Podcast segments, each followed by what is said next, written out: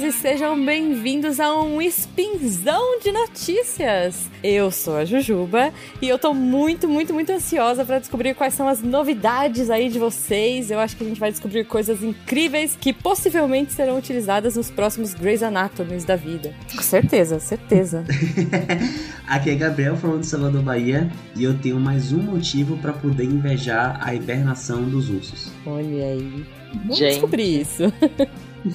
Aí eu escolhi uma frase, mas eu já me arrependi. Mas eu, mas eu vou falar Não, assim mesmo. Siga com ela. Porque é, uma, porque é uma frase de impacto. Mas vamos lá. Olá, Ok. aqui é Yara, falando de Jabuticabal, São Paulo. E uma em cada quatro pessoas do mundo terá um AVC até o fim da sua vida. Ai, Pronto, senhor. falei. É, desses quatro aqui, eu acho que eu sou mais. Eu, eu tô mais suscetível. Ai, ai, ai. de vida. Considerando a minha circunferência abdominal, acho que não. Ai, senhor. Eu tô rindo, mas é de nervoso.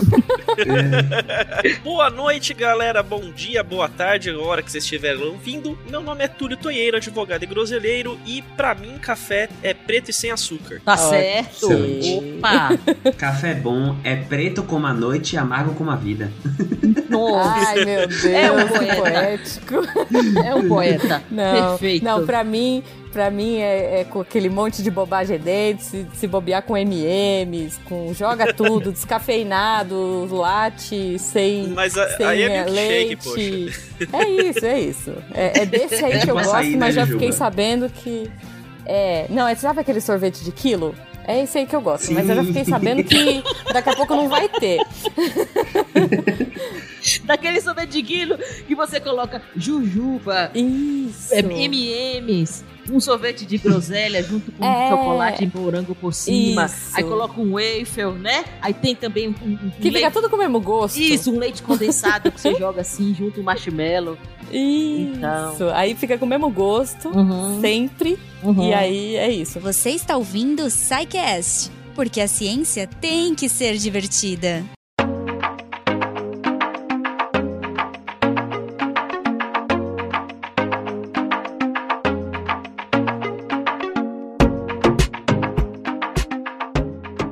Gente, estamos aqui hoje reunidos para mais um spinzão de notícias, né? Olha só, o nosso giro. Agora não é diário mais, agora é um giro eventual aí, né? Como é que vocês falaram? É. Função de onda. Exatamente, é uma função de onda.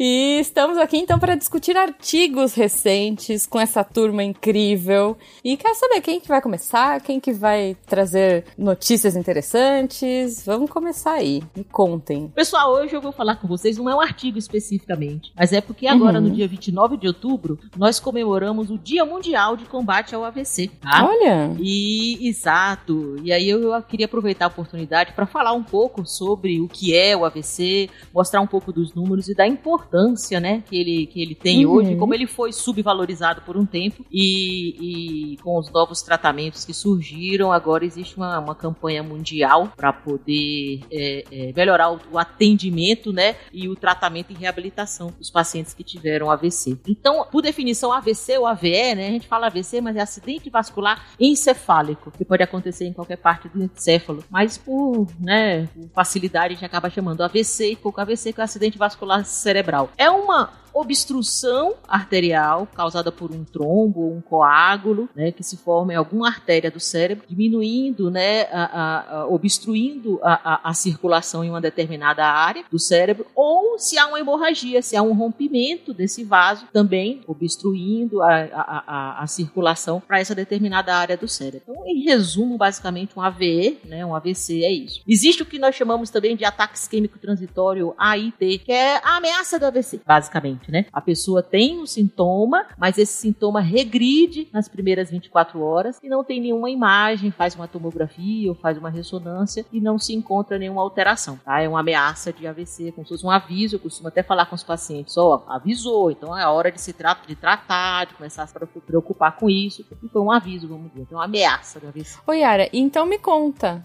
Quais são os sintomas de uma pessoa que tá com esse AV. a- não, qual que é o, pri- qual que é AVC, o, pode falar o aviso? Não, o aviso primeiro? O é aviso é, os AI? mesmos. Os sintomas, o AIT. Os sintomas são os mesmos. Os sintomas Tá. são os mesmos, exatamente. A diferença é que o paciente com o AIT, com ataque isquêmico AIT. ele recupera Tá. completamente os sintomas nas primeiras 24 horas. Hum, Tá? E não tem imagem na tomografia ou na ressonância. É, ou seja, não Entendi. houve lesão cerebral. Houve uma, uma oclusão da artéria, ou seja, Uhum. uma- houve uma redução do fluxo sanguíneo numa determinada área do cérebro, mas se recuperou a tempo, né, de não deixar nenhuma sequela, nem na imagem, nem fisicamente, nem no exame físico do paciente. Uhum. O AVC mesmo, o AVC se instala quando ele deixa algum tipo de sequela de, de- de incapacidade, mesmo que mínima, mas quando deixa, quando dura mais de 24 horas, né, e quando tem Uhum. uma imagem correspondente na tomografia ou na ressonância comprovando a lesão do parênquima cerebral naquela região. entendi. Mas os sintomas são os mesmos. Sintomas de AVC, eu ia falar mais tarde, mas enfim, eh, são muito Ai. diversos, né? Curiosa, Pode né? ter- é, é, pode Ansiosa. ser, é, tem de todo tipo. O mais comum que a pessoa fala, né, é a pessoa entortar a boca, que é quando há uma paralisia do, do, do, do- do facial, então uma parte da boca, né, a, a rima bucal, o canto da boca, né, quando a pessoa sorri, um lado repuxa, puxa, o outro não vai, então tem uma paralisia, uma simetria, a gente fala da boca, paralisia de um lado do corpo, do braço ou da perna, a pessoa perde a capacidade de falar, né, a gente chama de afasia, não consegue falar, incoordenação, perda da, da coordenação de um dos membros, ou mesmo para andar, né? Uma incoordenação da marcha, uma ataxia, perda visual. Tem que pensar que o cérebro praticamente comanda tudo. Você pode ter AVCs com sintomas diversos, tá? É, então os sintomas variam bastante. Os mais clássicos, né, são esses aqui que é desvio da rima, né, que é como a gente fala, desvio da, da rima facial, né, a paralisia do braço, né, a incapacidade para andar, ou uma ataxia, uma incoordenação, né, que a pessoa tem. Inclusive o, o, o SAMU, eles quando fazem o atendimento AVC, os SAMUs que são treinados, eles fazem uma mnemônica do SAMU, né, que o S, quando você vai atender um paciente, está com suspeita de, de AVC, S de sorria, né, você pede o paciente sorrir, e com isso você vê se o paciente tem a simetria da rima, né, Uhum. o A de abraço, ou seja, pede para ele levantar os dois braços. Com isso você vê se o paciente tem está movimentando simetricamente os dois braços, se um não está mais fraco que o outro, né? O M é, de movimento pede para ele andar. Né? Ou pede para ele, às vezes, a cantar uma música também, com isso você avalia a linguagem, o movimento. E o U de urgência, se você encontrar um desses, dessas alterações, você leve o paciente imediatamente para, uma, para um atendimento de urgência, né? Para uma unidade de AVC, um local onde ele possa ser a- a- atendido. Caraca, que incrível legal. isso. É Muito legal legal. isso. Eu acho legal essas, essas palavrinhas a gente usar como, como o guia né, de memória, que é impressionante, né? Como o gatilho de memória é importante.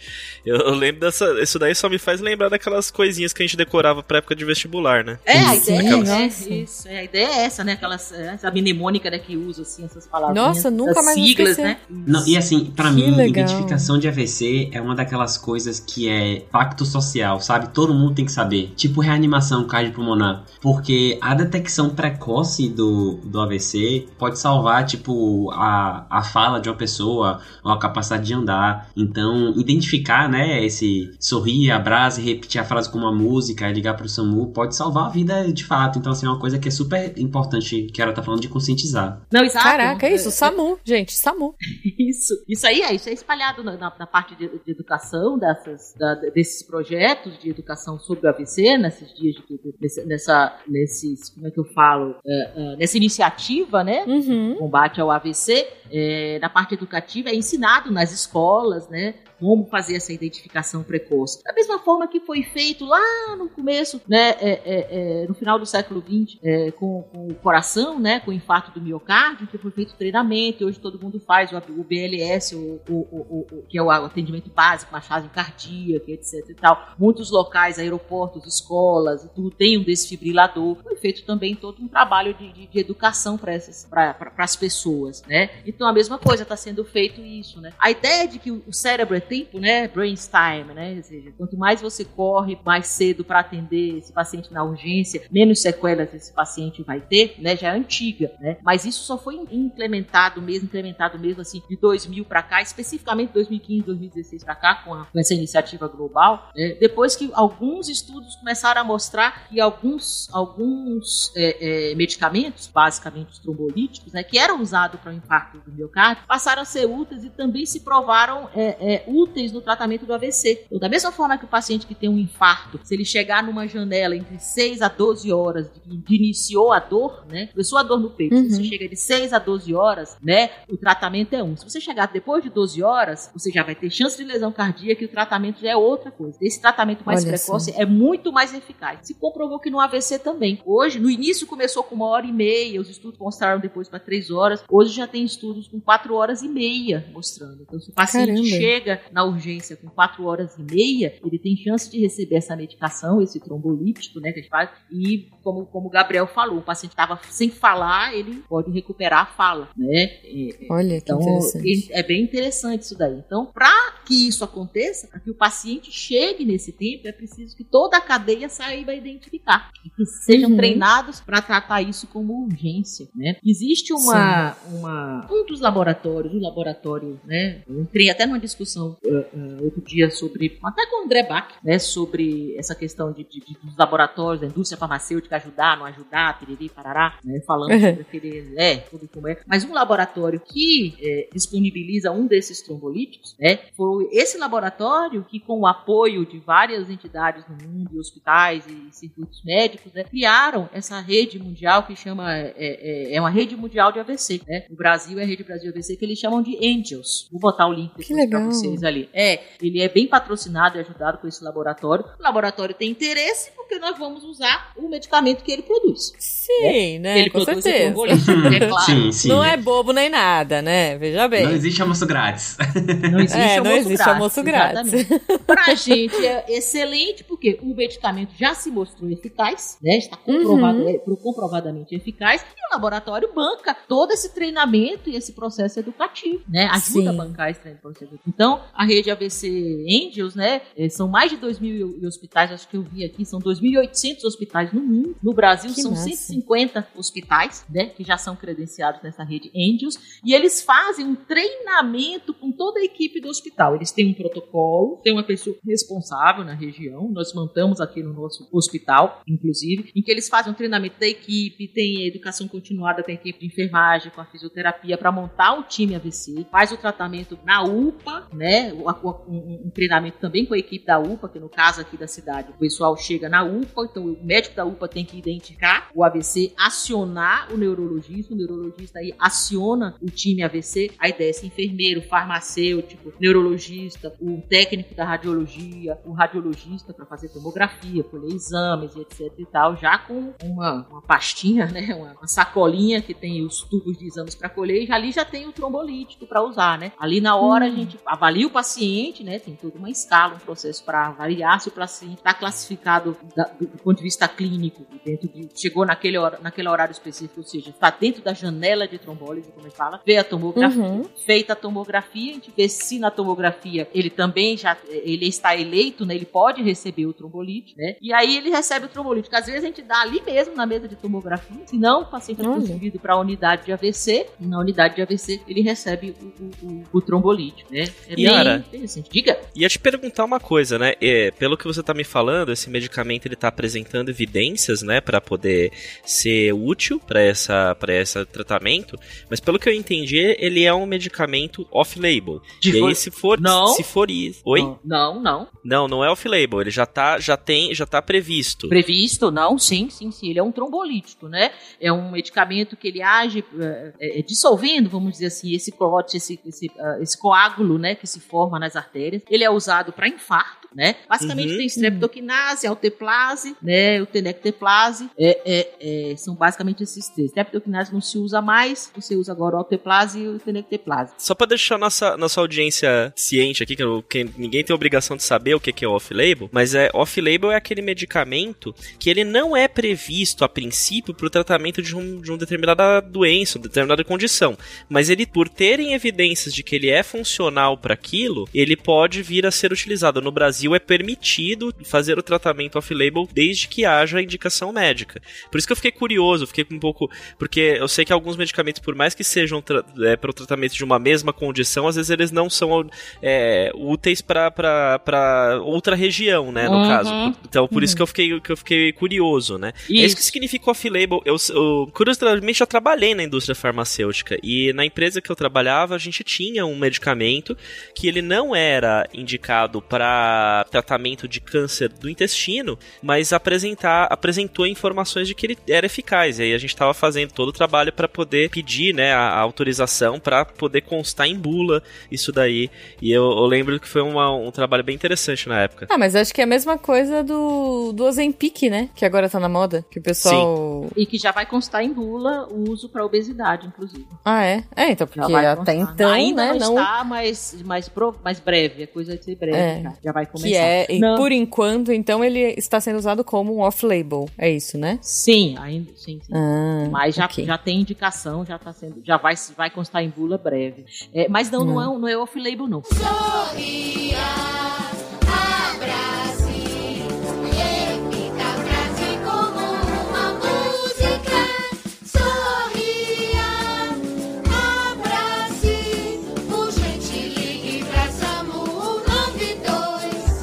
Quando se começou a se estudar o infarto agudo do miocárdio, foi visto que você podia usar os antiplaquetários, o AS, as estatinas que era usado e tal. Existem vários antiplaquetários. E aí, uh, uhum. uh, os antiplaquetários às vezes demoram para fazer efeito. A ideia era como a gente pode dissolver esse coágulo que obstrui a coronária, que obstrui a artéria de forma mais rápida, para poder restaurar o fluxo sanguíneo e evitar uma lesão definitiva do tecido. O coração, por ser um uhum. músculo mais resistente, o coração aguenta pelo menos seis horas né? É, é, é, com essa artéria ocluída, exatamente. Né? Então, uhum. claro, quanto mais cedo, melhor. Né? Mas aguenta seis horas, às vezes um pouco mais. Mas enfim, é basicamente isso. Então, foram feitos vários estudos. Tiveram vários. O primeiro, a primeira trombolítica eficaz que surgiu foi a streptokinase. Né? A streptokinase, quando o paciente chega, chegava nessas primeiras seis horas, você fazia infusão da streptokinase, dava mil efeitos colaterais e tudo, mas era o que tinha, mas funcionava. Foi o visto que os uhum. pacientes realmente abriam, reperfundiam a artéria e funcionava. Uhum. Lá desde o início, isso em 1980, 90, desde o início já se tentava fazer isso com AVC, mas não funcionava com a streptase, com a streptokinase, né? Causava muita, uhum. muita hemorragia, porque o trombolítico dissolve, o paciente fica com sangue coagulável 24 horas, né? Então Caramba. acabava tendo lesão.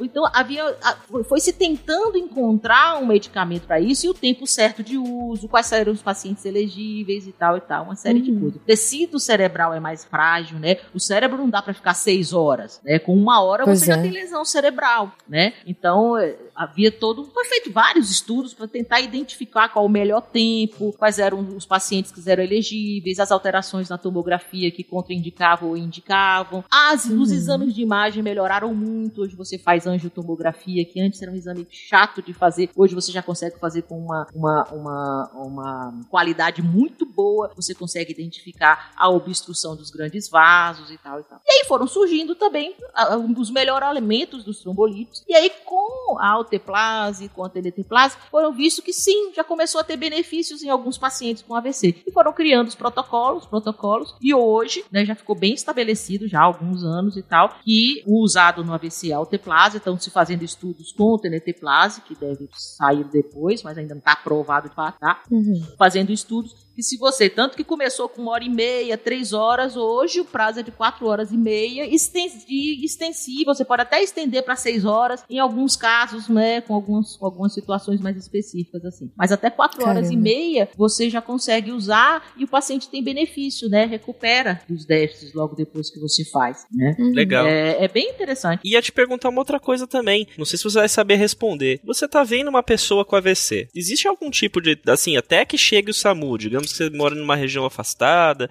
é, vai ser difícil, vai demorar. Existe alguma coisa que as pessoas podem fazer com uma espécie de primeiros socorros? Além de levar essa pessoa para uma unidade AVC ou para um hospital que possa prestar um atendimento, né, deitar a pessoa, controlar a pressão, tá certo? Glicemia, observar se essa pessoa tem algum tipo de hipoglicemia, você tem que corrigir. Nem glicemia muito elevada é suficiente, nem a hipoglicemia, né, deve ser deve ser tolerada, né? Então a glicemia, temperatura, a pacientes que estão com. evitar febre, na verdade. Né? Pessoas que estão com a temperatura muito elevada, você aumenta o metabolismo, aumenta o gasto energético, com isso você aumenta a lesão cerebral. Então, controlar a temperatura, né? Deixar a pessoa deitada, em repouso, não comer nada, não beber nada, com risco de engasgar, vomitar e broncoaspirar, né? E, e levar embora. E, e como é que a gente Uhum. veria a glicemia? Isso é uma coisa que eu fiquei curioso Só agora. não- se, a- se alguém tiver em casa aquelas, aquelas lancetinhas que o diabético tem, pica o dedo e coloca Sim. numa fitinha e usa o aparelho, né? Se não, tem que ser Uhum. um pronto-socorro, né? Num posto de saúde tem. Aí vai pro posto mesmo. É, Vai não pro tem jeito. posto. Tem que ir no posto. Tem que ir no posto. É, É, o melhor pro socorro é ou mandar ou levar para o hospital ou ligar pro SAMU e falar assim: Sambu, é. Fulano tá tendo um derrame. Porque é, o que Isso. acontece, né? Quando você liga pro SAMU, tem um atendente Uhum. primeiro antes de ir pro médico. Ele faz uma triagem, ele já manda uma queixa. É, e esses atendentes, eles não são da área de saúde, mas eles são treinados a reconhecer certos padrões. Por exemplo, Fulano não está respondendo. E um deles é, fulano está com derrame, ou então perdeu a face. E se isso acontecer, ele dispara a ambulância antes de você falar com o médico. Automático. Porque a gente. Olha. Exato, porque a gente tem uma expressão que é tempo é cérebro. Então é realmente uma corrida contra o Uhum. tempo, né? A cada minuto que passa ali, você tá perdendo neurônios, literalmente. Então. Olha É, só. é o sorrir, abraço e música. A boca ficou torta, olha o horário, é muito importante, acho que é a melhor coisa é grava o horário, que horas aconteceu? 8 e 18, liga, ó, minha mãe tá tendo derrame, vai passar pro médico e fala, ó, às 8 e 18 a boca ficou torta, ou então a última vez que eu vi ela boa foi às 7 e meia, porque esse horário vai ajudar lá na Uhum. frente pra gente definir, então acho que é a parte que a gente consegue fazer com mais, é, Caramba. com mais sucesso mesmo é, é identificar. E deixa eu perguntar uma coisa pra vocês. Existe alguma faixa de idade, de risco, ou, como você falou aqui, um a cada quatro, estamos todos aqui suscetíveis? Exato. Vamos aos números assustadores agora. Ai, ai, ai. Então Vamos a gente lá. fez esse resumo aí do que é AVC.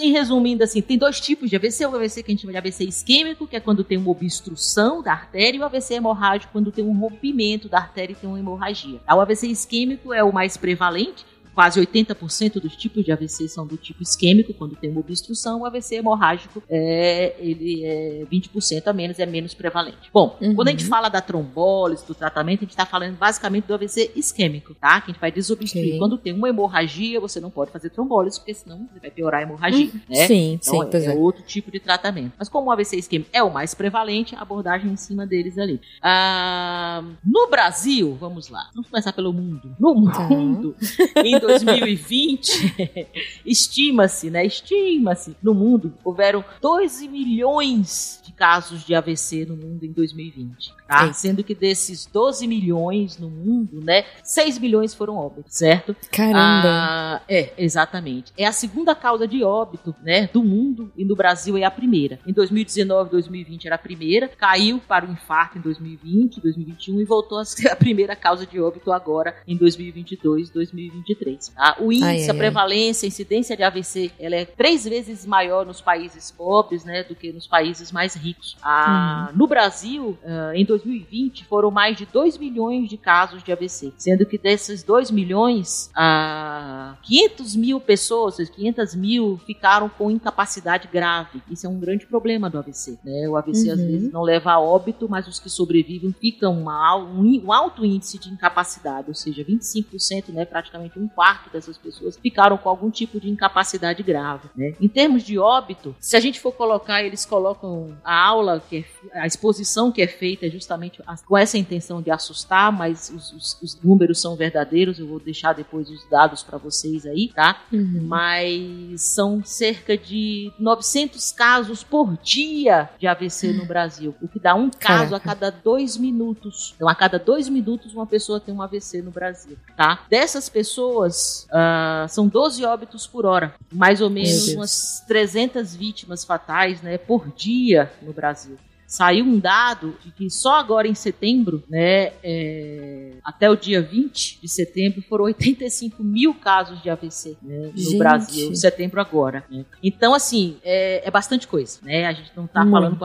uma- doença que, assim, que é incapacitante. O governo gastou em 2021 quase 300 milhões de reais no tratamento e internação de pessoas que tiveram AVC. Isso a gente está falando do gasto di- direto do governo com isso. Agora, você pensa que essa pessoa vai para casa, um quarto incapacitado, né? As- a- Uhum.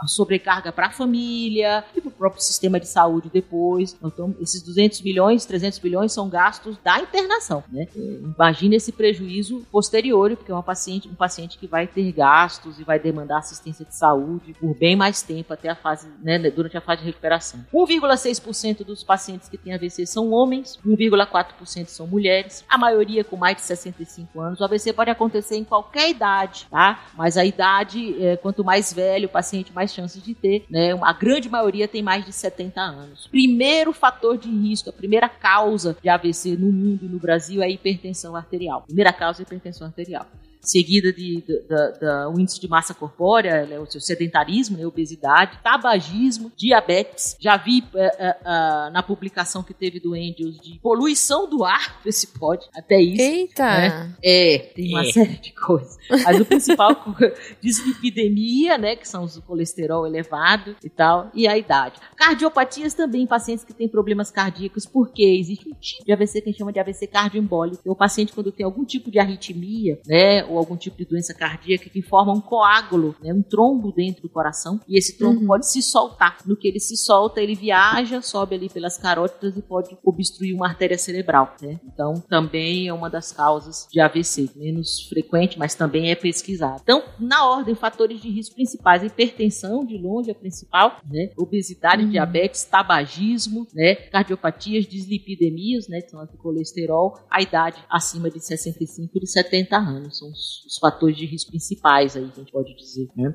Uhum. Ah, um dado que eu achei bem interessante aqui foi sobre a, a, a, a, recorrência. Veja só, olha só, Gabriel, que interessante isso. Né? Fizeram um estudo na Austrália é, em que um paciente que tenha um AVC, ele vai ter, se ele não se cuidar e tudo, mas em média, ele vai ter 30% de, desses pacientes vão ter outro AVC nos próximos 10 anos. E a gente vê isso na prática, né? Na prática, exatamente. A gente vê isso na prática. Na prática. Um paciente que tem um AVC, ele reduz a sua expectativa de vida em 5 anos. Então, se a expectativa média da pessoa, a expectativa média da, daquela Caraca. população é 85, a dele vai ser 70, vai ser 80, se ele teve um AVC antes. Que loucura. Entendeu? Cara, é muito Olha, alto. mas eu vou dizer que na Austrália faz sentido também você, né? Porque aqueles bichos todos, aqueles perigos todos, né? Assim. Vai saber, é, né? É mais fácil de infartar, se tá andando, vem um, uma aranha gigantesca, um besouro na sua cara, entendeu? Assim. Exatamente. Eu, eu entendo vocês, australianos. Tá certo.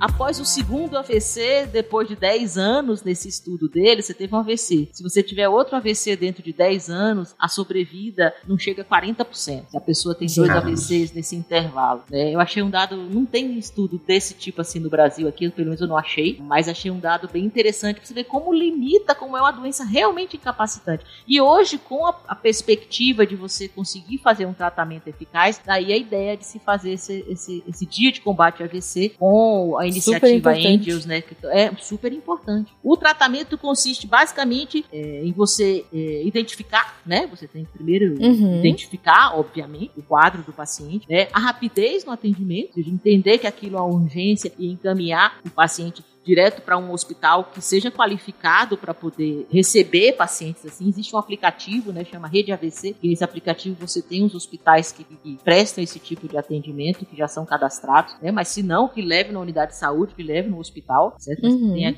isso. O ideal é que tenha essa, essa hospital que tem um time de AVC, que tem essa unidade de AVC. Após montarem essas unidades de AVC, que faz parte desse, de todo esse trabalho que eles fizeram, as unidades de AVC reduz a mortalidade, as unidades de AVC reduz a incapacidade desses pacientes. Você já inicia a reabilitação já intra-hospitalar com fisioterapia, fonoterapia que esses pacientes recebem, tá? Começa uma política de redução de danos, evitar aspiração, úlcera, né, escaras, né, o pessoal chamava, as úlceras de pressão, já começa a reabilitação. E o último aspecto desse, dessa campanha é justamente a prevenção e a educação. Né? Campanhas de prevenção visando esses fatores de risco que a gente falou e a educação que é feita, né, que é o SAMU, que a gente falou, começar a aplicar nas escolas, começar a se estender para a população e aproveitar esse dia e falar. Com certeza. Uma coisa também que me, é que me lembrou que assim, a primeira cidade Angels do mundo e da América, Angels é aquela cidade, eles, isso é coisa do laboratório, né? Mas enfim, eles fizeram isso e a Uhum. primeira cidade que ganhou esse prêmio, primeira cidade Angels do mundo, foi Ribeirão Preto. Olha. Olha só. É, exato. Muito É. bom, muito bom. Aí do o lado, né? professor, aqui do lado, o professor Que legal. o- o Otávio, né?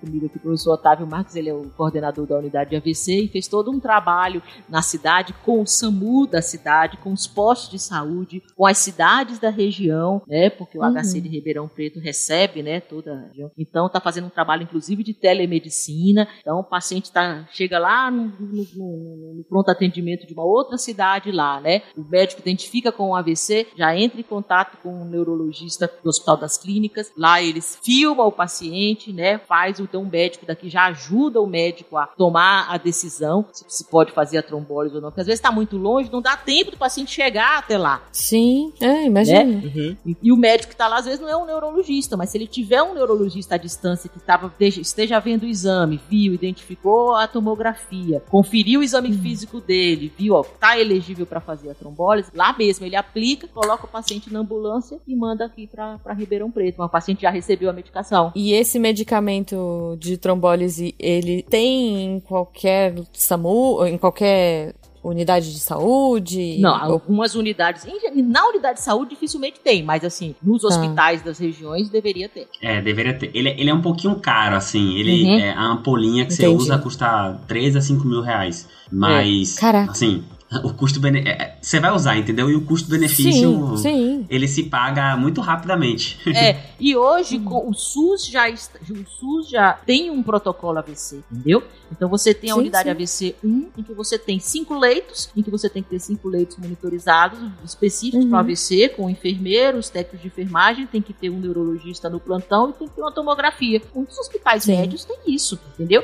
É, não, é, eu fiquei pensando porque de repente uma cidade pequena Não, vai para um, pra um médios- hospital pequenininho e mas Isso. faz esse primeiro atendimento e leva para um maior, né? Pensei Você nisso, tem esse, assim. é, exato, você tem esse primeiro protocolo, esse, esse é primeira unidade AVC, esse primeiro modelo que Uhum. eles fazem, né? Se você conseguir provar que você tem, tem um fluxo, tudo certinho, o SUS paga as ampolas que você usar. Que legal, muito bom. Então, assim, o SUS paga se você tem unidades maiores, tem unidade AVC 2, unidade, unidade AVC 3, que basicamente Uhum. tem aqui é a do, do HC, que tem que ter ressonância, tem que ter um, um sobreaviso do neurocirurgião para casos que compliquem, né? Que tem as suas complicações e tudo, UTI, e outra coisa. Mas aquele paciente está lá na unidade AVC 1, 2 aqui da nossa, né? Complicou, precisou de um neurocirurgião, nós não temos, encaminha para a unidade de referência, que seja. Mas esse primeiro atendimento, o hospital médio pode ter, e o SUS hoje já tem um programa em que o SUS paga essas ampolas se você usar. Muito bom, muito bom. E eu acho que, é, como você falou, né? É uma campanha muito legal pra gente aprender aqui, nós, pessoas leigas, né?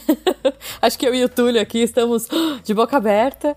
E, cara, pra gente aprender coisas que pra gente é. é pra, pra vocês pode, pode parecer simples, né? Mas assim, eu não fazia ideia de. Deixa eu anotar que horas que aconteceu, porque isso lá na frente vai fazer uma baita diferença. Na hora você tá tão desesperado, você tá tão preocupado que a última coisa que você vai pensar é olhar no relógio, né? Mas assim, Uhum. sabendo que olhar no relógio é extremamente importante naquele momento, vira uma questão de saúde importantíssima. Você vai olhar no relógio, né? Assim, muda tudo. Não sei se fez sentido pro Túlio, se ele concorda comigo, mas assim. Não, con- concordo, concordo. E, e, assim, Caraca. é sempre legal a gente ter essas pequenas, essas pequenas coisas, né? Por isso que eu perguntei assim, eu fiquei pensando, cara, e o que, que eu faço, sabe? Se uma pessoa tá com AVC, tipo, tipo, Além de ficar que nem o urso do pica-pau pra lá e pra cá. É, pra lá e pra cá, correndo, desesperado, tu sabe, gritando, ai meu Deus, socorro! Né? Então não tem. É, é- é bom a gente ter. Quando a gente tem conhecimento pra essas coisas, a gente consegue manter um pouquinho, eu acho que o, o coração um pouquinho mais frio, né? Pra Uhum. poder parar. Não, peraí, vamos resolver o problema. Eu já sei quais são as ferramentas, então é bem legal realmente isso. É isso. Então, ouvintes, olha só o que aprendemos hoje nesse primeiro momento do espinzão. É anotar o horário é essencial. E aí vocês me corrigem aí, tá, gente? Fica de olho aí, vê se eu esqueci alguma coisa. Anotar o horário é Sim. essencial, olhar os, os sinais aí mnemônicos do SAMU e deixar o paciente deitado, prestar atenção na temperatura dele, né? Não alimentar, sem alimentação, sem água, para não deglutir, não engasgar. E, muito importante, quando ligar para emergência, já avisar: olha, estou com um paciente que provavelmente está tendo um derrame, porque isso vai ser acionado muito mais rápido e. Como é que é? Tempo é cérebro? Tempo é cérebro. Tempo é cérebro. é isso aí. Tempo é cérebro. Esqueci alguma coisa? Perfeito. Juba, eu joguei um vídeo aí que é um, essa, tem uma musiquinha que gruda na cabeça. Sorria, abrace, que é do Samu, que bota lá no post, que é super legal. Quem canta essa, essa música é um dos maiores neurologistas do Brasil e meu professor, Dr. Jamari, um beijo pra ele. ele que canta com a família Olha, dele. E é, e é, e, é, muito boa pra, pra lembrar, assim, tipo, o que é que eu faço? Aí tem tudo, tudo que você precisa saber. e tem uma boa aqui também, eh, Gabriel, que é da Rede Brasil AVC, que é os 10 passitos. E assim. 10 passitos. Olha, 10 passitos. Muito bom. Oh, vamos colocar. Gostei. Vamos colocar essas duas musiquinhas aí. Duas musiquinhas estarão no post. E eu imagino que agora o editor vai usar um, um trechinho de uma das duas pra gente ir pra próxima notícia do Spinzão. Sorria.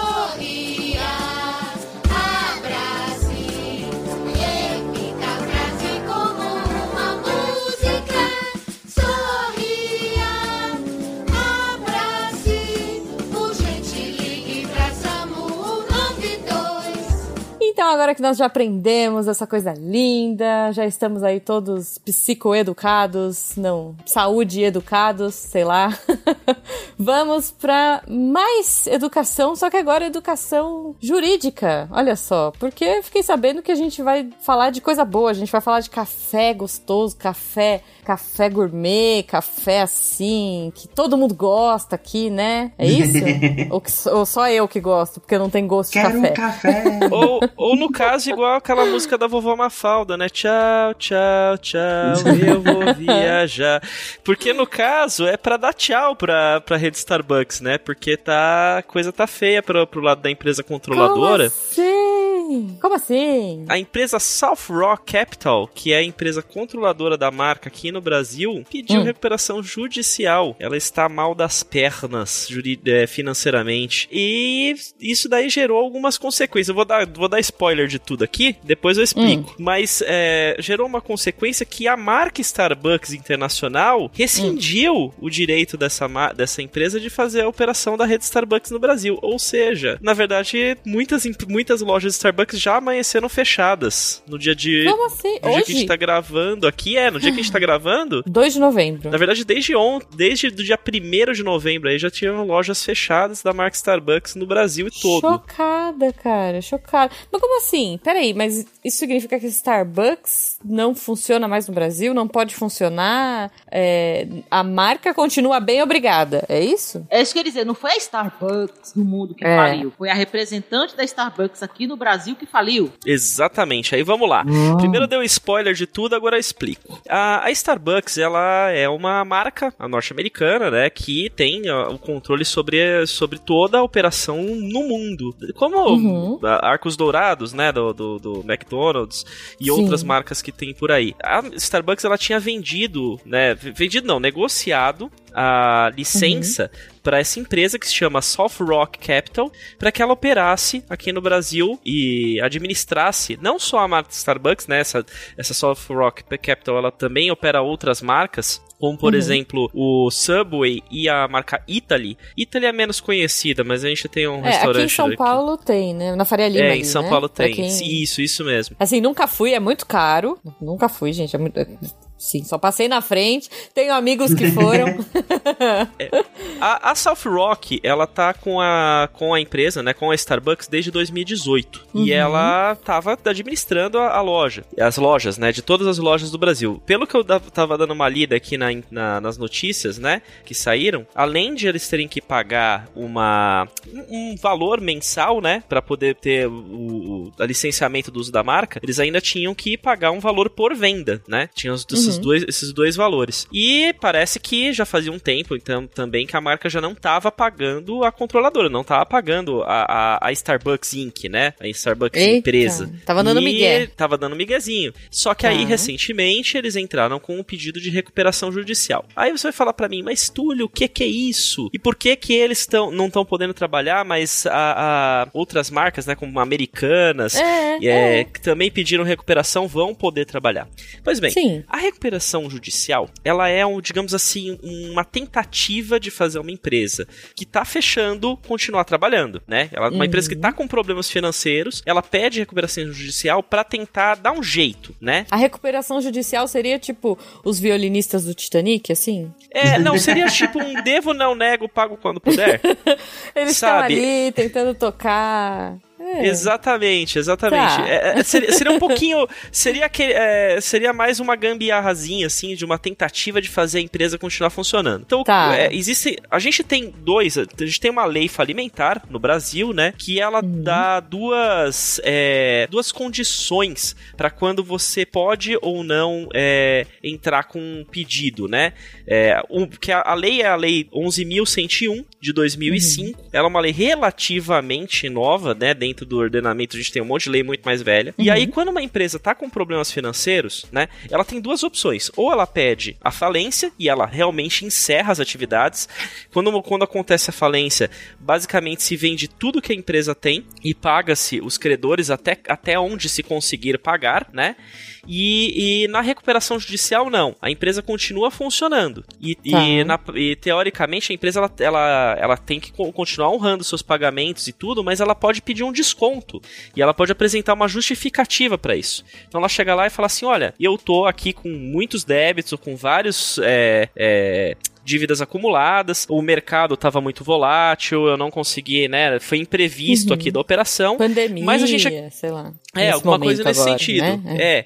é. ela pode falar alguma coisa nesse sentido e fala assim, mas a gente tem condições de, se, de voltar a trabalhar, desde que haja alguns descontos aqui a colar, se tiver alguns benefícios, uhum. ou a gente poder pagar uma dívida que era para ser paga à vista, a gente pagar parcelado, coisas assim, e uhum. continuar trabalhando, né? Normalmente, quando você não, uma empresa ela pode continuar trabalhando desde que, né, tenha apresente algumas condições, demonstre a su, as suas contas, demonstrar que a, que a situação é legítima né? Entre outras questões. O que uhum. acontece? Essa, a, a, empresa controladora, né, que é a South Rock, ela na verdade já começou a ter problemas, porque ela uhum. tinha pedido para poder fazer a recuperação já quase que imediatamente, já criando ali uma suspensão das, da, das, dos débitos, né, que é um dos efeitos legais da recuperação judicial, ninguém pode entrar com execução, para que assim, né, para uhum. não desvaziar o caixa da empresa, para ela continuar funcionando. E ela já teve o pedido pedido negado já ontem, né, dia 1 de novembro, se, ontem do, do, dia, do dia da gravação aqui da gente, uhum,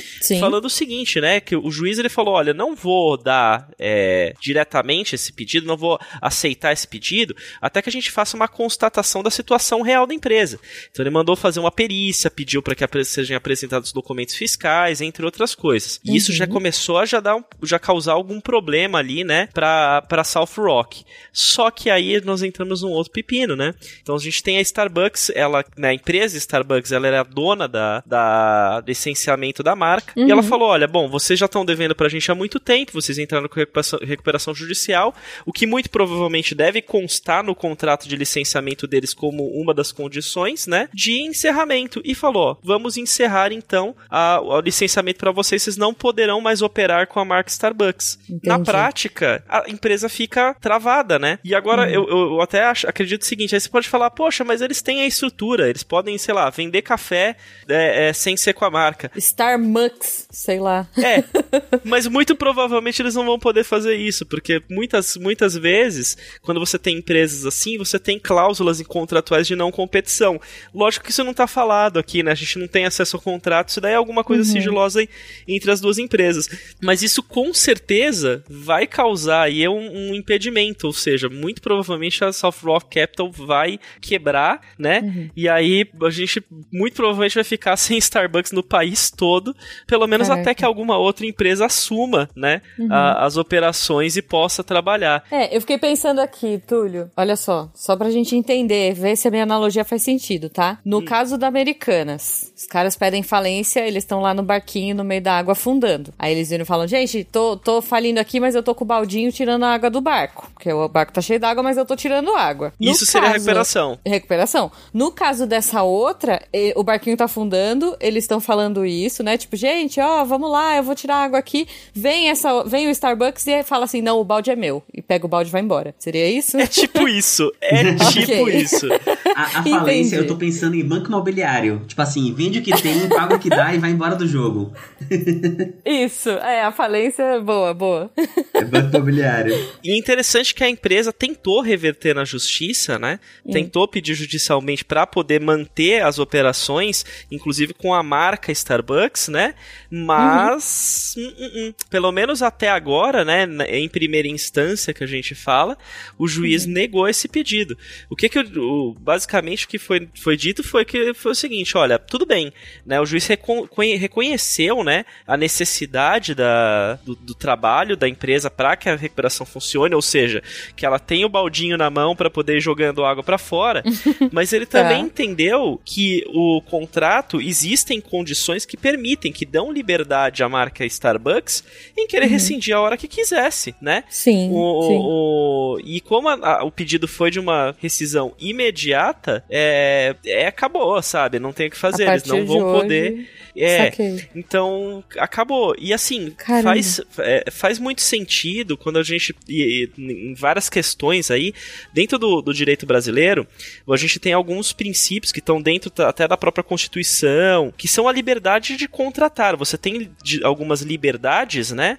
Uhum. E uma delas é a liberdade de contratar para você poder é, tomar, tanto de contratar quanto de, de romper um contrato.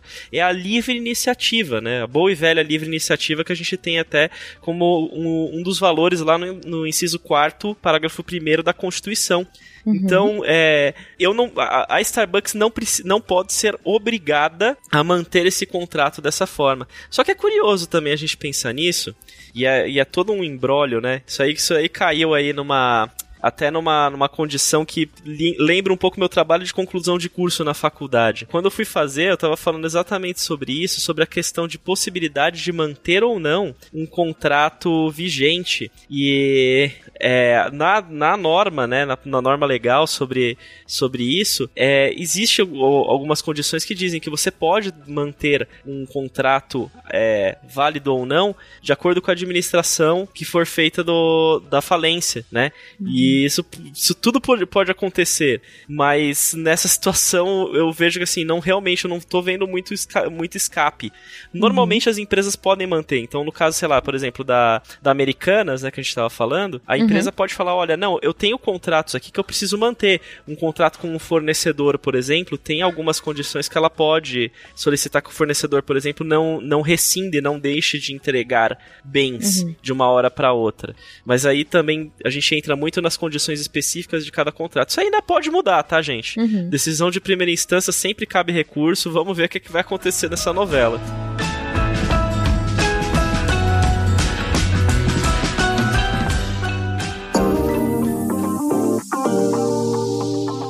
Olá, pessoas, e sejam bem-vindos a mais um Momento Cambly. Eu sou a Jujuba, estou aqui no mês mais legal do ano.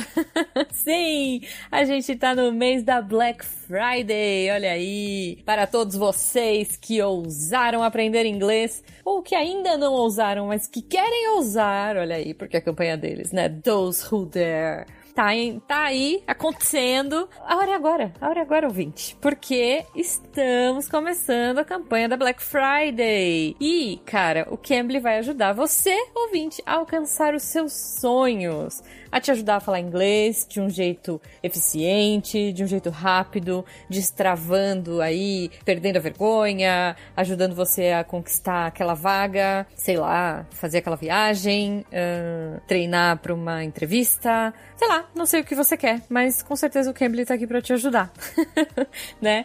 Essa semana foi, foi muito bacana, né? Essa semana eu conversei com o Igor, olha só, Igor Alcântara, nosso ouvinte, amigo, podcaster daqui da da casa também. E a gente estava falando um pouquinho sobre como o Cambly impactou na vida do Igor e dos funcionários da empresa dele, olha aí. Porque o Igor trabalha, né? Ele mora nos Estados Unidos há 10 anos já.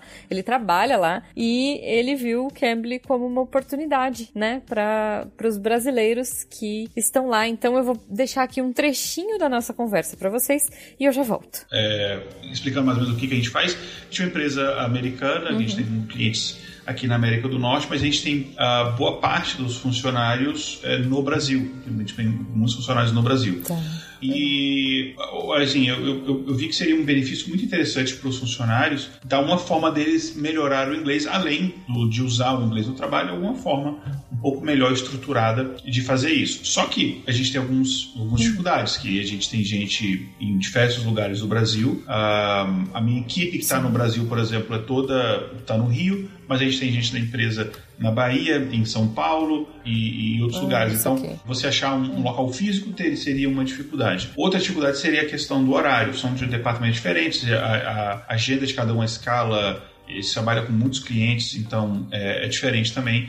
E não pode ser uma coisa muito rígida, fixa, porque também tem o um problema de que às vezes você tem algum imprevisto, você tem que reagendar alguma coisa. Então, como vocês puderam ouvir um trechinho aí da minha conversa com o Igor, olha só que legal, né? O Igor viu no Cambly uma oportunidade para os funcionários começarem a aprender e por conta dessa facilidade, né, cara? Por que, que o Cambly ajudou no caso deles? Porque, cara, tem gente, cada pessoa tá num canto do Brasil, olha o tamanho do Brasilzão, né? Às vezes as pessoas precisavam estar em horários diferentes, né? É, tinham reuniões ou precisavam ter essa facilidade de mudar de horário, porque, poxa vida, surgiu uma reunião, surgiu um imprevisto e isso tinha que mudar. E eles usavam, né, as aulas para trabalhar e para aprimorar o inglês, para lidar, porque, afinal de contas, a empresa que eles trabalham é uma empresa norte-americana. Então isso é muito bacana. Hoje a gente conversou com o Igor, e semana que vem, olha só, tem parte 2 desse papo. A gente vai conversar com a Alane, que é uma funcionária da empresa. Então aguardem, olha só, dando spoilers aqui, mas ouvintes. É muito legal saber, né, assim, é, do Cambly em ação e de como realmente faz diferença de gente como a gente usando. eu já faço o jabá porque eu uso mesmo e eu gosto muito, mas é muito legal trazer pessoas de fora para falar um pouquinho, né, e para dizer dessa experiência e, e dar esses relatos de como ajuda. E eu acho que eu quero ouvir de vocês. Eu, eu espero que daqui a um tempo vocês ouvintes venham aqui conversar comigo, dando os relatos de vocês de como o Cambly ajudou a transformar a sua vida. Então, aproveitando que estamos no mês da Black Friday, olha só, o Cambly está com todos os planos em promoção para transformar a sua vida e o seu inglês. Gente, sério, planos a partir de R$ 49 por mês Sério, é o preço mais baixo da história. Então, assim, não é, é muito barato, gente. Não é só muito barato.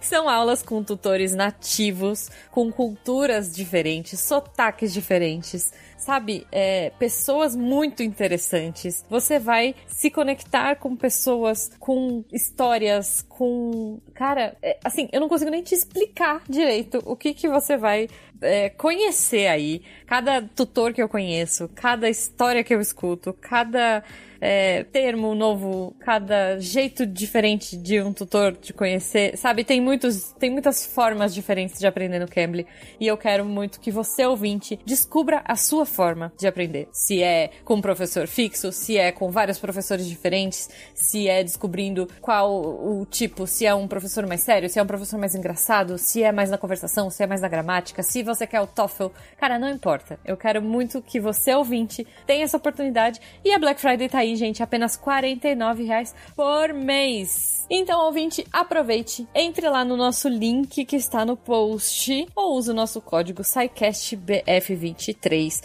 Lembrando que esse código é só uma referência, né? Assim, se você entrar no post e clicar no link, é muito mais interessante pro Cambly saber que vocês vieram daqui do SciCast.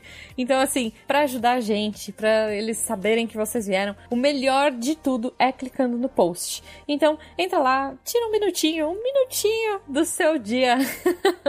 entra lá no post, clica no link, você vai ser direcionado automaticamente para promoção, tá? E aí você vai escolher o seu plano a partir de R$ reais por mês para ter aula de inglês de um jeito incrível, do seu jeito, no seu tempo, no seu momento, da forma que você quiser. E depois vem me contar, eu quero ouvir o seu depoimento de como o Cambly transformou a sua vida. Por hoje é só, até semana que vem e a gente se encontra.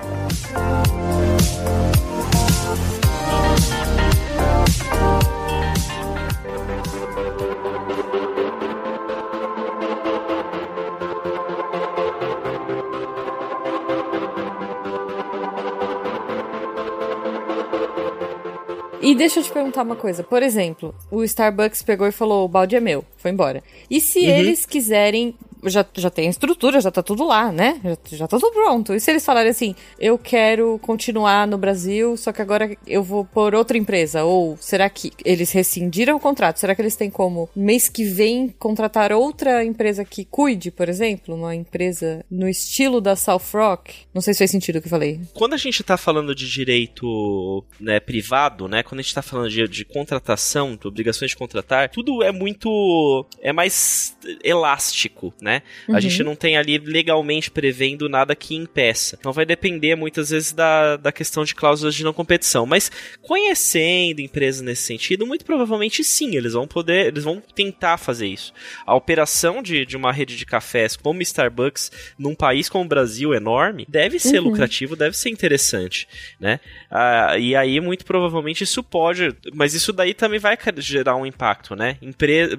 Talvez a gente veja algumas lojas fechando e demore aí, um tempinho, algum, algum período até que a gente veja re, o retorno dessas lojas. Porque Caramba, uma, vez que, uma vez que a gente é, tem o, o, Isso tá proibido, né? É, tá proibido uhum. o uso da marca, porque licenciamento é, pra, é basicamente pro uso da marca, né? Uhum. Uma vez que isso tá proibido, eles vão ter que buscar, as lojas vão ter que parar, as, as franquias, né? Os franqueados não vão poder atuar também, né? Todo mundo perde a, a legitimidade isso aí pode gerar um grande impacto. E vai ser uma bola de neve, né? Porque os franqueados vão para cima da South Rock e vai virar um caos. Mais do que já tá, pelo que eu imagino. Sim. E é importante a gente também saber quais são os efeitos disso, né? É, os efeitos do, de uma recuperação judicial, como eu tava falando, se ela fosse continuar, né, ocorrendo, digamos que tudo bem, a empresa volte a trabalhar e a recuperação judicial consiga correr, né? Uhum. É, como eu falei, é você ter os pagamentos podem ficar suspensos por um, por um tempo, às vezes até grande,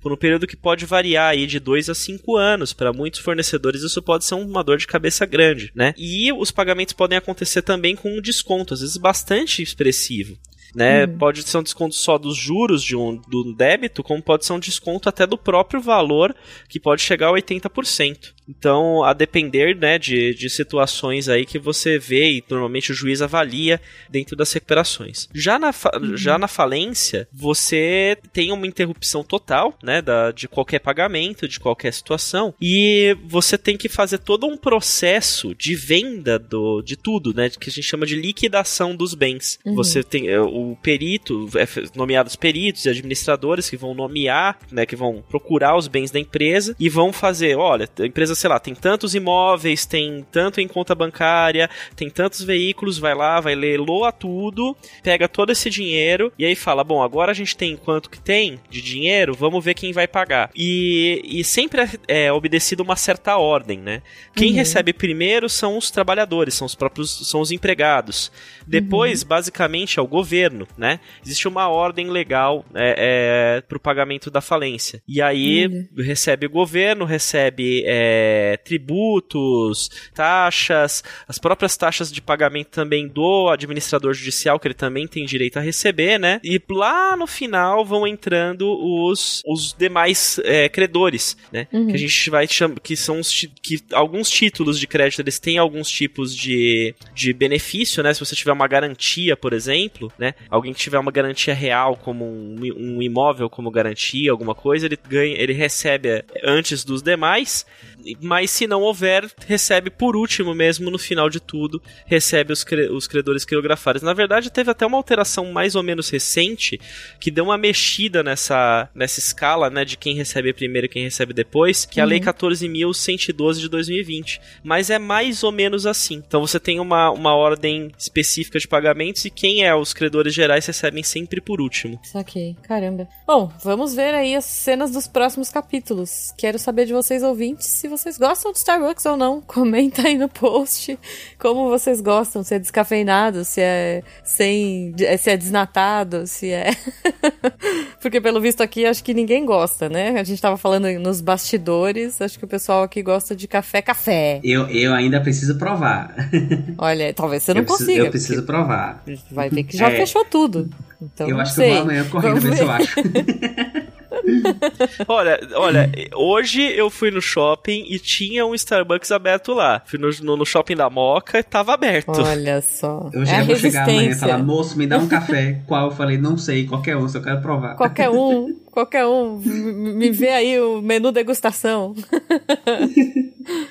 é isso. ah, eu vou, gente. ficar, eu vou ficar com dó do chai latte. Era tão gostosinho. É, o chai é muito bom. O chai é muito bom, realmente. E o bolinho de muffin. E o bolinho de muffin. O muffin de blueberry. É, são as hippie Starbucks por causa disso. Mas que caos, hein? Que, que confusão. Vamos ver. Mas só um ponto, hein, gente? Se você for ti- tiver créditos com alguém, peça garantias. Isso faz muda a vida das pessoas. Olha aí. Muito bom, muito bom. Interessante, interessante. Bom, vamos para a última notícia da noite que eu fiquei sabendo assim que vai mudar tudo. Está- estou ansiosa, curiosa. Gabriel fez uma baita propaganda nos bastidores. vamos lá, vamos descobrir. Cara, então, é, uma, é um artigo que saiu na Science, ele é muito, muito maneiro. Então, assim, eu vou fazer toda uma, uma, uma preparação, assim, pra falar da notícia, tá? Porque ela é muito legal, porque é uma observação da natureza. E aí foi uma ideia interessante que se provou na, na, na, na biologia. É, a gente sabe que na medicina, voltando aí pra doença cardiovascular, tem uma que é a trombose, a trombose nas, nas pernas, né? Trombose pulmonar, que é muito comum, muito comum. A gente até vê falar assim, ah, fazer voos longos pra dar uma pausa, esticar as pernas, andar, porque pode ter trombose, né? E o maior risco dessa trombose da perna é ela soltar um trombinho e ir parar no pulmão, que se torna o, o, a- o infarto do pulmão, vamos botar assim, que é uma condição muito grave. E é uma condição extremamente prevalente, assim, tirando é, infarto e o AVC, que a Yara falou, é a terceira condição cardiovascular mais comum. E é muito comum em um paciente que ele é muito suscetível que é o paciente internado. Por quê? O paciente internado, geralmente ele tá acamado, ele tá se movendo pouco, e ele geralmente tem doenças que vão aumentar a chance dele ter trombose, né? A gente fala que a trombose, ela é causada por uma tríade, chama tríade de Virchow. Você tem que ter uma das três é, condições para ter. Ou você tem estados de hipercoagulabilidade, é, o mais comum é a gente botar o câncer. O câncer ele altera a- o, nosso, o nosso sistema e a gente fica mais suscetível a ter coagulações. Outra coisa, outra coisa que acontece é doenças reumatológicas também fazem isso. O segundo pé da tríade de Bischoff é a lesão endotelial, a lesão no vaso. Como assim lesão no vaso? Você teve uma- um trauma na perna, fraturou, fez inflamação local. Fumante, ele tem lesão natural nos vasos, né? Diabetes. E o terceiro perna, a terceira perna da tríade de Bischoff é a estase de fluxo, ou seja, parar o sangue. Sangue parado coagula. Então, se você ficar muito tempo com o sangue parado, ele vai tender a coagular. E isso é um, é um, é um risco na medicina muito grande, porque o paciente vai ter trombose. Quem já ficou internado, é, assim, acamado, ou já teve familiares que ficou, já deve ter visto aquela agulhinha que dá assim na barriga, que faz um hematoma. Ali é um anticoagulante, porque a ideia é tentar é, reduzir essa coagulação que vai estar elevada para evitar a trombose. Só que a anticoagulação também é perigosa. Pode aumentar sangramento, é, pode aumentar risco de ter até AVC, sangramento digestivo. Então, tudo é risco. E aí a gente. A, a gente não, né? Eu não. Alguns pesquisadores lá de Bonito, dois cardiologistas em particular, eles pensaram assim, tipo, pô, velho, tem algumas, tem alguns, a gente sabe que a imobilidade, ela tá muito associada com a trombose. Mas, por Uhum. exemplo, ursos hibernam e a gente não vê urso tendo trombose. O que será que tá acontecendo? e aí É, esses caras assim, nunca um cheguei muito perto de um urso hibernando Pra pra, saber. ver, mas pra saber. Sim. Ótimo. Mas imagina, o cara fica três meses parado, dormindo, É, imóvel é. e não tem trombose. Então é muito. Pô, se você pegar um, um adulto e colocar ele na UTI, três dias ele tem risco de trombose.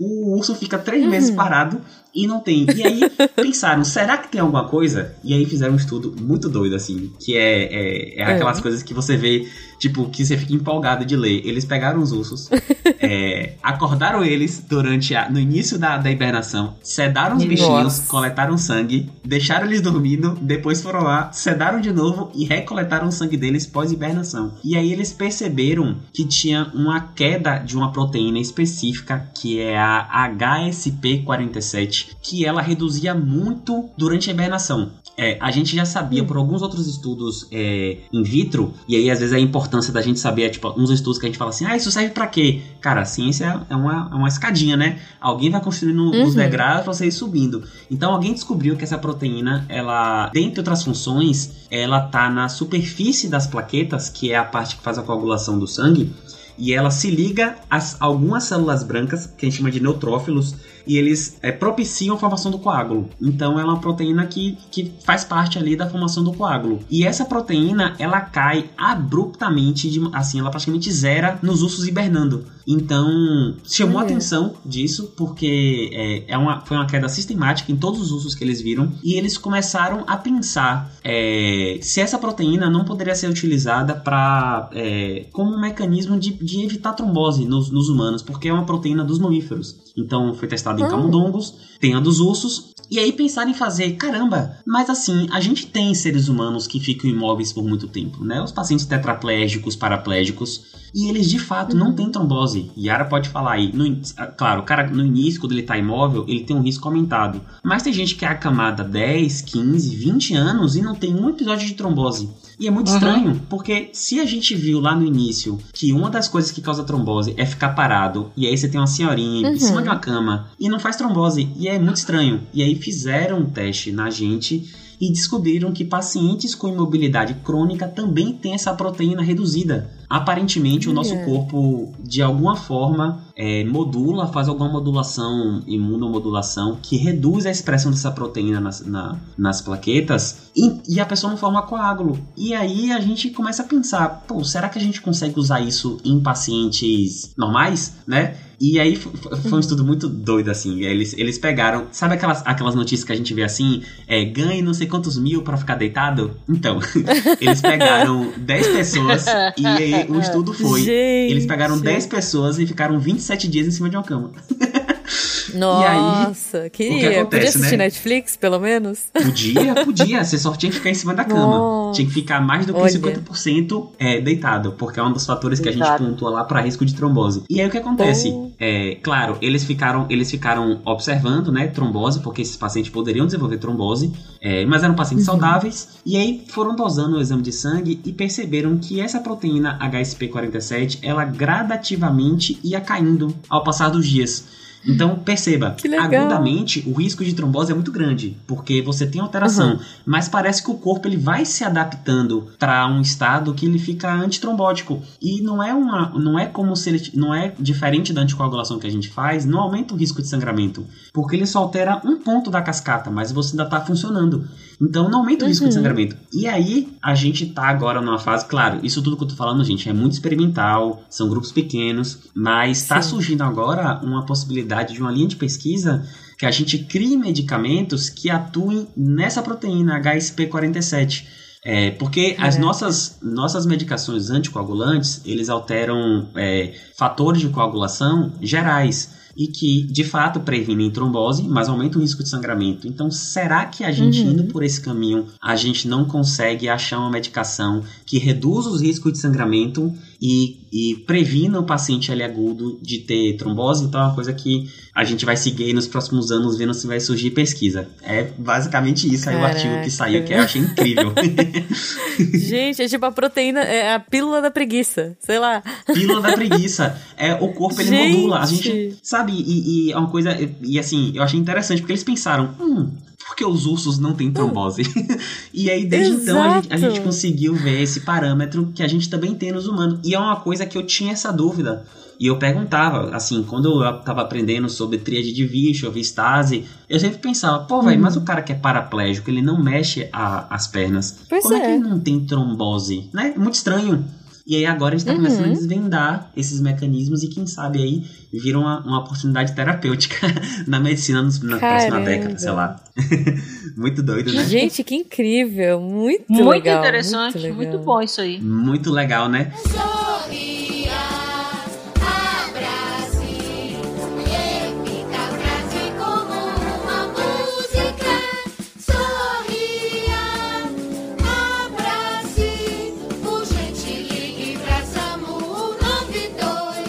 E aí, assim, é, e aí isso abre um mundo para estudar proteínas de plaquetas, porque a gente, é, a gente sabe que a como é que funciona a coagulação, vem a plaqueta, tem a lesão, aí expõe um monte de molécula, aí vem um fator de von Willebrand, vem a plaqueta, mas a gente sabe muito no macro. E agora a gente vai começar a talvez ir para uma linha que a gente começa a estudar, tipo no Covid, que a gente estudava a proteína que estava na superfície, a gente começa a procurar essas proteínas e faça medicações específicas para ela, que vão ter pouquíssimos efeitos colaterais e que vão prevenir. Claro, no início vão ser caríssimas, mas tudo, tudo com o tempo uhum. vai barateando. ah, com certeza. Nossa, muito mas doido, né? muito incrível, cara. E muito legal essa observação, né? Assim, uma observação da natureza que acabou dando um, um estalinho, né? Uma lampadinha acesa Total. aí. Isso é muito massa. E como tudo que é feito é assim, né? De certa forma, da natureza, Sim, né? A... E, bem simples, né? E bem simples. Está lá, está ali, né? É, mudando assim. é, o pessoal fala assim, viajei completamente aqui, mas assim, ah, na Amazônia, vamos. Gente, a cura do câncer tá lá na Amazônia. Entendeu? A cura do diabetes tá coisa. lá na Amazônia. Não, tá dentro de uma abelha, de uma flor que só tem lá. É de verdade, algum lugar. É, tem que observar. É veneno, veneno de cobra descobrir, foi feito os antipertensivos, os inibidores de ECA, captopril e tudo, que hoje é usado no mundo inteiro e tudo, é um veneno de cobra. O cara descobriu aqui em Ribeirão Preto. Casca de árvore, né? O AS. Exatamente. O AS é, casca, é, é uma casca, casca, de uma árvore. O AS era a casca de uma árvore. Sério? É, é, é do salgueiro, casca do salgueiro. cara. Olha só, não sabia. Antibióticos, antibióticos, penicilina. Penicilina é um fungo que o, que o Pasteur uhum. descobriu. Pasteur, que, que absurdo. Pasteur. O Fleming, o, Alessandro, o Fleming descobriu por acaso, né? Mas era um fungo. E Jung, baseado uhum. na molécula da penicilina, abriu-se toda uma, uma, uma cadeia né, de antibióticos que aí você modifica a molécula, melhora, etc e tal. Então, está aí, né? Tudo, né? É, é, o caso aí dessa, dessa proteína aí, desse uso, como o Gabriel falou. Tem todos os mamíferos, né, Gabriel? É, aparentemente, tudo que a gente já estudou de mamífero, a gente sempre encontrou. Tem camundongo, tem urso, tem a gente. Então... Eu, eu, ia, eu ia falar isso. É, eu tenho ratos, os meus ratos dormem o dia inteiro, então se fosse pra ter trombo. Pois é. pois é. é. Abre uma linha de investigação enorme, pensa, coisa Caraca, sensacional. Gente. E isso, é. isso para mim também faz, faz lembrar, né, como às vezes é bom estar, às vezes, em, em pequenos períodos de ócio para você poder ter tempo de pensar essas coisas, né? E como. É, exatamente. E como a ciência ela não é necessariamente produtiva a todo momento. Você precisa ficar um pouco improdutivo para você passar o tempo, para você falar assim: olha só, esse urso tá dormindo, né? Por que será que ele não tá passando mal? Por que, que será é. que, ele, que ele não tem esse problema? Sabe? É, é observação da, da, da natureza para que a gente possa ter novas ideias. E por isso que, que não, nem sempre a, o raciocínio produtivo, só de meritocracia, de produção, a, a, sem desmedida, ela, ela pode ser tão prática, né? A gente precisa disso. Cara, e, é, é, é, cara. e, assim, é incrível, porque eu vou falar que o nome dela é Manuela Tinel e Toba, Tobias Petzold, são da, de Munique, são cardiologistas. E eles foram pra Suécia e pensaram assim: e se a gente acordar ursos, são 13 no total, acordar, sedar, tirar o sangue deles, mandar eles voltar a dormir e depois sedar de novo e fazer. E aí eles, eles trazem assim no estudo como eles ficaram, tipo, eles tomaram, eles ficaram impressionados com o resultado, que foi uma coisa eles não imaginavam, sabe? Era, foi puramente observacional. Uhum. A impressão que eu tive quando eu li esse artigo parecia aquelas coisas que a gente pega lá, na, sei lá, no início do século XIX, final do XVIII, que são aquelas grandes descobertas assim, observação, puramente observacionais, sabe? A pessoa olhou para a natureza e, e coisou. É incrível. A gente hoje está muito, muito, às vezes, ligado. É, é, assim, é até difícil de você explicar o que você faz para uma pessoa leiga, né? Porque você já está tão avançado na, na cascata uhum. ali que você está estudando uma coisa muito específica. E aí eles conseguiram ainda achar uma brecha de uma coisa assim muito observacional, muito empírica. E eu achei incrível, é incrível. Isso tem muito cara de episódio de House, sabe? Tipo, eles estavam lá, super quebrando a cabeça, eles foram pra sala de, de descanso, sentaram, ligaram no Animal Planet, assim, tava passando um documentário sobre ursos, aí eles olharam. Total, total. Deu aqueles. Parece. Olha! né? Parece mesmo. E eu acho isso, muito, acho isso muito louco porque a gente, às vezes, a gente tá numa sociedade que tem tanta informação que bombardeia a gente que parece que tudo que tinha que ser descoberto já foi, né? Já foi. E é muito contrário. legal a gente. É, então, é muito louco a gente olhar para as coisas e falar assim: peraí, tem tanto ainda a se descobrir, tem tanto ainda a se explorar, né? uhum. né? Exato. E a, e a, gente tem. É tão gostoso explorar, aprender, é da hora. É muito, é. muito bom ver notícias assim. E como a Yara falou, né? Nas coisas mais simples, às vezes, nas coisas que estão na nossa cara e que a gente não faz ideia. Exatamente. Numa abelha, num, numa casca de árvore, né? Uhum. E caramba, como a gente tem a aprender e a descobrir. Nossa, isso que, que tu lhe falou é muito. A gente. Ah, não tem. Velho, a gente não sabe nada. Daqui a 50 anos a gente vai olhar pra trás e falar assim, como a gente era é, Neandertal nos nossos tratamentos, né? Quando a gente olha assim na medicina, as coisas evolui muito rápido. E aí é interessante porque esse. Talvez não dê em nada, né? Mas só o fato da gente olhar de uma outra perspectiva a cascata de coagulação já é muito. Porque o que acontece, e eu vou falar do que a gente usa na medicina atualmente. O que eu observo é que a evolução da anticoagulação ela está indo para um caminho de não é de descobrir como reverter. Então a gente tem é, anticoagulantes hoje orais, é, em um específico, o nome dele é genérico, é da bigatrana, que virou uma molécula que a gente consegue reverter. Mas assim, talvez esse caminho que a gente vai agora não precise nem reverter, porque a gente não vai ter sangramento. A gente vai ter um outro caminho, uhum. talvez, ou então conseguir é, estudar melhor o mecanismo de trombose na pessoa e agir diretamente, né? Porque hoje a gente faz. A gente anticoagula ela. Então a gente pega a cascata da coagulação e impede. Sim. Talvez a gente agora, com, descobrindo esse HSP47 e outras proteínas, a gente consiga, consiga testar especificamente na pessoa que está causando aquilo para poder tratar. Então, sempre que a gente especifica mais mais, né, fica mais seguro o tratamento. Então, achei incrível.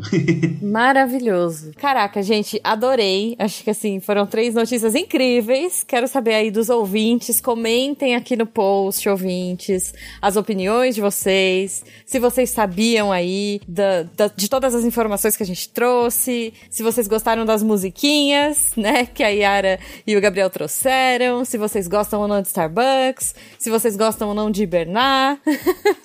e a gente se vê num próximo spinzão. Chega na gata e no gato fala assim: Ou, oh, você sabia que o urso não tem trombose? Maravilhoso. É isso, é isso. Já tenho o, o chaveco do fim de semana. Nem sei se usa mais chaveco. Não, não, dá, não dá pra chegar na gata e no gato e dizer assim: Ó, oh, você sabia que um em cada quatro pessoas vai ter um AVC? é, não, dá, dá, dá pra chegar. É, até dá, né? Tipo assim, então não vamos perder tempo. É. Vamos curtir a vida agora. A vida é muito curta, vamos curtir agora. Sei lá, dá, dá, gente. Então, ó, ouvintes também, por favor, deixem aqui, aqui nos comentários sugestões de chavecos baseados no spinzão de hoje. e até o próximo. Um beijo para todo mundo. Beijo. Tchau, gente. Beijo, gente. Atenção nos dez passitos. Cuide do seu peso, faça exercício. Controle a dieta para ter benefício. E procure ajuda para parar seu vício. Os dez passitos, o açúcar e a gordura trazem malefício. Controle a pressão para reduzir seu risco, pro seu coração não sair do ritmo. Aumentar investimento para a prevenção é o que vai garantir saúde e educação. Por isso vem aqui com a gente, vem cantar bonito.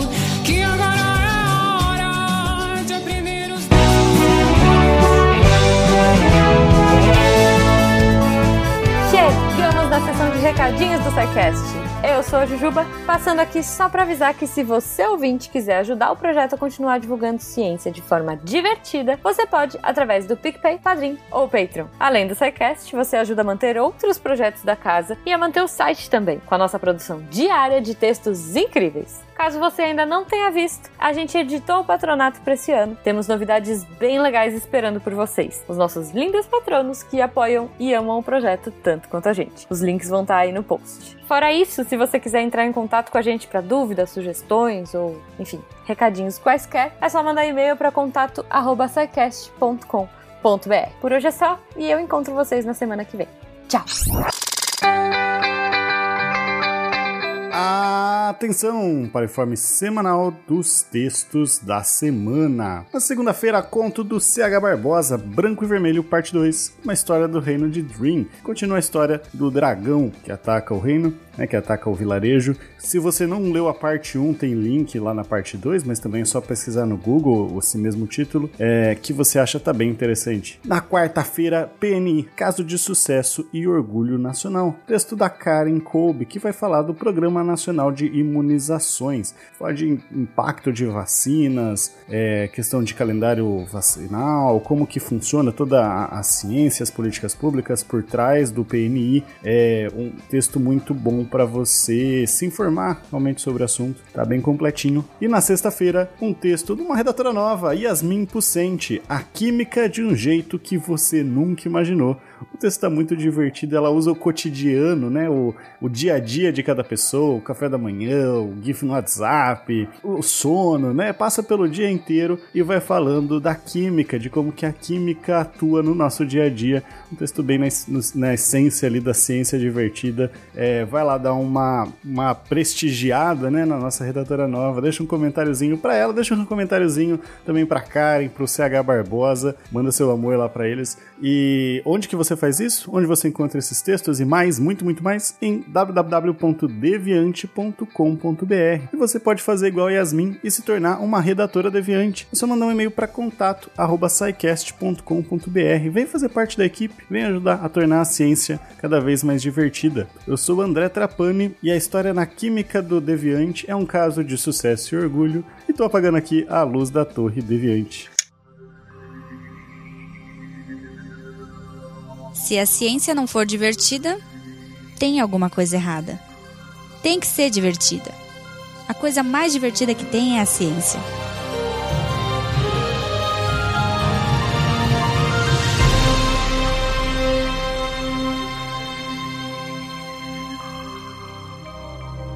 Este programa foi produzido por Mentes Deviantes. deviante.com.br Este programa foi editado por Tapcast. Edições e Produções de Podcast.